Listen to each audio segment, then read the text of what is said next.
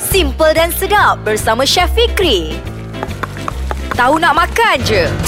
Assalamualaikum warahmatullahi wabarakatuh. Anda bersama saya Chef Fikri dalam podcast Ais Kacang. Kita di dalam segmen Tahu Nak Makan aja. Baik, kalau dang yang dah dengar kita punya podcast Ais Kacang segmen Tahu Nak Makan je dah tahu dah. Saya akan kongsikan resepi-resepi yang menarik untuk anda yang mudah dan ringkas untuk anda buat dekat rumah. Jadi, terima kasih yang mana dah komen, dah bagi idea apa semua. Terima kasih. Jadi, saya akan teruskan untuk resepi saya hari ni iaitu daging dendeng.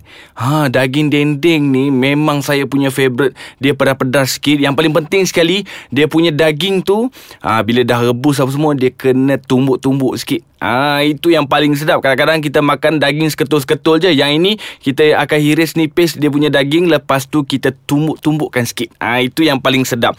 Bila kita makan tu nak rasalah dia punya pecah-pecah daging tu kan rasa macam daging ya Allah empuknya. Ha, ini saya akan kongsikan. Jom kita tengok dia punya bahan-bahannya. Kita perlukan 500 gram daging lembu. Okey, untuk bahagian daging ni kalau nak lagi mudah dan juga lembut kita masak, kita ambil di bahagian first ataupun primary cut di bahagian tenderloin ataupun sirloin ha, kita ambil yang inilah tak apa walaupun harga dia mahal sikit tapi ambil je sebab kita mahukan kesedapan dalam masakan kita tapi kalau tak boleh nak beli yang itu kita beli sahaja di bahagian yang lain bahagian kaki ke bahagian dia punya tengkuk ke apa kita beli. Tapi cara masak dia lama sikit. Kalau kita gunakan bahagian yang lain tu kita kena rebus dulu betul-betul. Sehingga empuk. Cara nak rebus kita rebuskan dia. Lepas tu kita masuk kasang keping sikit. Ha, Bila dia betul-betul empuk tu Baru kita angkat. Kita Tak ada cara lain lah Kalau kita gunakan daging di bahagian Selain daripada tenderloin Ataupun batang pinang. Dan ha, bahan seterusnya Kita ada satu biji kelapa parut. Nah, Saya lebih suka gunakan kelapa parut Lepas tu dua biji telur ayam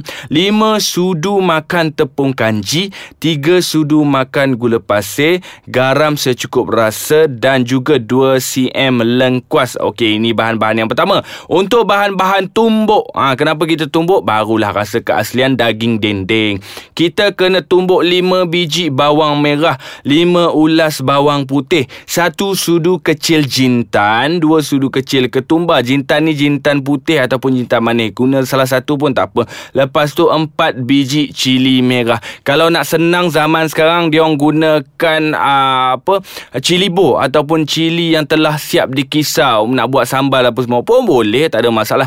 Tapi lebih elok lah kalau kita boleh buat sendiri dia punya perasa cili tu. Kita tak tahu kadang-kadang kat luar saya biasa terkena sekali saya gunakan cili buah ya Allah dia punya rasa guna dua sudu besar saja. Dia punya rasa pedas nak mampus. Tapi tak apa tak kisah. Kita guna saja kalau rasa macam kita yakin dengan kita punya cili buah guna je tak ada masalah. Jadi bahan-bahan ni kita kena tumbuk aa, ah, sehingga lumat lah aa, ah, kalau nak kasar-kasar sikit pun boleh tapi kena pastikan nak lebihkan cili merah pun boleh juga. Aa, kita tumbuk tumbuk tumbuk tumbuk tumbuk. Kita biarkan kat sebelah. Nak guna pengisar pun boleh tak ada masalah. Boleh guna pengisar tapi kena pastikan bila kita tumis ah kita kena hilangkan ataupun kita kena kurangkan dia punya air ah, bahan kisar tadi tu kan. Kurangkan sedikit. Ah, tapi kalau guna tumbuk ni lagi sedap sikit lagi cepat kita nak buat. Okey jom ah, kita buat. Okey yang untuk pertama anda boleh rebus daging lembu sehingga empuk.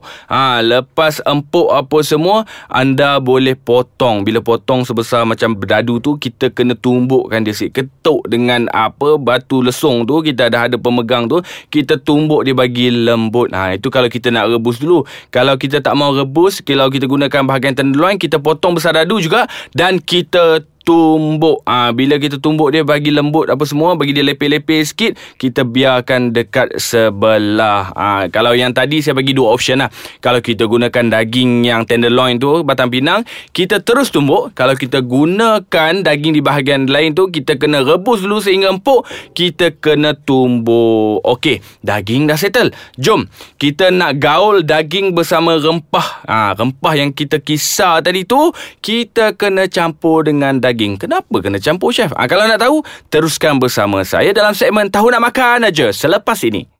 Baik, terima kasih kerana masih lagi bersama saya Chef Fikri dalam segmen Tahu Nak Makan aja yang baru mendengarkan uh, kita nak buat daging dendeng. Ha, tadi saya cakap kalau daging fresh kita guna tu kita terus tumbuk kalau gunakan bahagian batang pinang. Tapi kalau kita gunakan bahagian lain kita kena rebus sehingga empuk lepas tu potong sebesar dadu. Ha, besar orang kata satu inci lebih kurang macam tu kita tumbuk sehingga dia lembut, dia lepeh-lepeh sikit. Dan dan saya teruskan dengan uh, daging tadi kita kena gaul daging bersama rempah yang telah dikisar.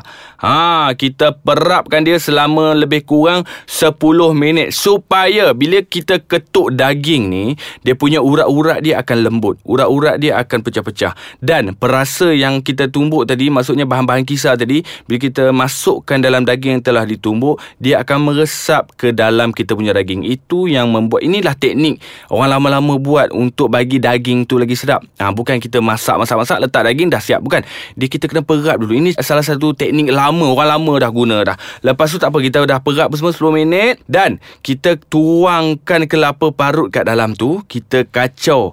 Ha, kacau lagi. Bersama dengan bahan rempah tadi bersama dengan daging tadi kita kacau kacau kacau kacau kacau apa semua.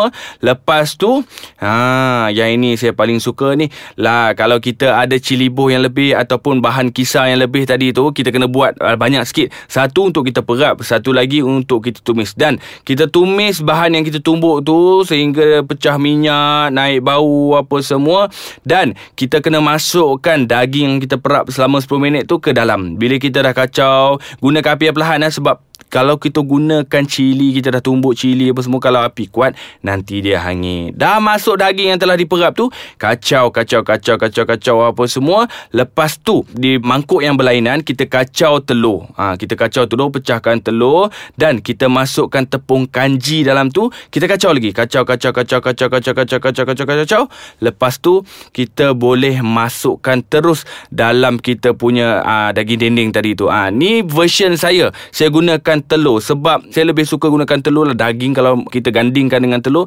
memang rasa dia sedap. Ha. dan bila kita dah kacau kita masukkan dan kita kena perasakan dengan garam dan juga gula. Tapi ada dua teknik kita nak masak daging dendeng sama ada kita buat macam saya buat tadi yang jenis berkuah tadi sikit. Ya dia ada sambal lah. Kita masak sambal dalam tu. Kena ingat perasakan dengan gula merah untuk tambah dia punya aroma dan juga dia punya rasa asli dia tu. Ha, itu cara yang berkuah Kalau nak buat menggoreng. Ah, Tiba-tiba rasa macam Ish ni nak makan daging dendeng Nak rasa daging dendeng Tapi nak rasa jenis menggoreng pula. Boleh juga. Telur tadi Bila kita dah kacau dengan tepung kanji apa semua Daging yang telah dikisar tu Kita masuk dalam uh, telur Kita goreng dalam minyak. Ha, Itu cara goreng. Ha, Kalau tak mau rasa macam Apa Alah nak berkuah lah Leceh lah Apa semua Tak payah. Kita boleh menggunakan teknik menggoreng. Maksudnya bahan yang telah diperap tadi Masuk dalam uh, telur dan juga tepung kanji tadi tu kita terus goreng. Ha itu saja saya punya resipi daging dendeng. Mungkin berlainan dekat negeri Perak. Ah ha, negeri Perak lain, negeri Kedah lain sebab apa? Cara dia orang cara orang kata cara asli.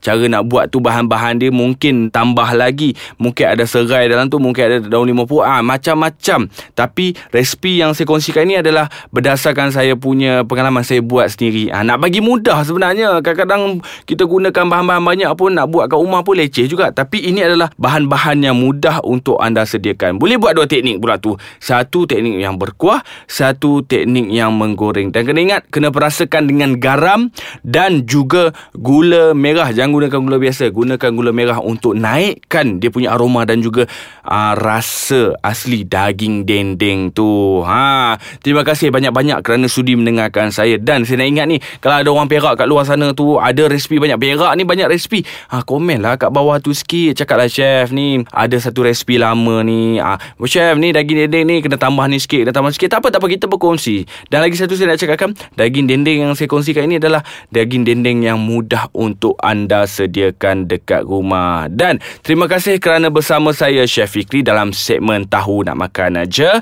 Dan kena ingat download lah cepat-cepat aplikasi podcast Ais Kacang. Bagi tahu kawan-kawan semua. Sebab apa? Kita ada banyak lagi resipi-resipi yang mudah dan juga ringkas untuk dikongsikan bersama anda. Dan terima kasih sehingga kita berjumpa lagi dalam segmen Tahu Nak Makan aja. Bye-bye.